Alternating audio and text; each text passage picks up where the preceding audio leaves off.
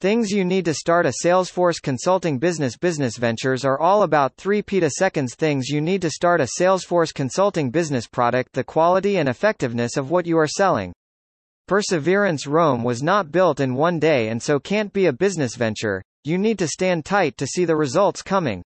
Providing develop the best process methodologies for everything setting up a business is like having a child. You are excited about everything about it. It is what brings you to hope in your life.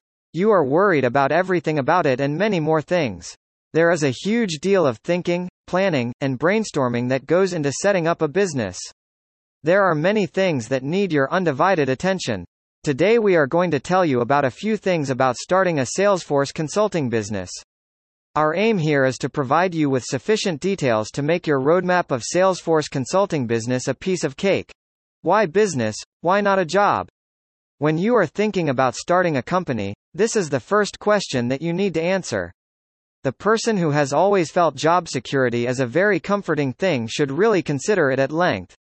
You need to settle down on whether you want to be an employee or an employer.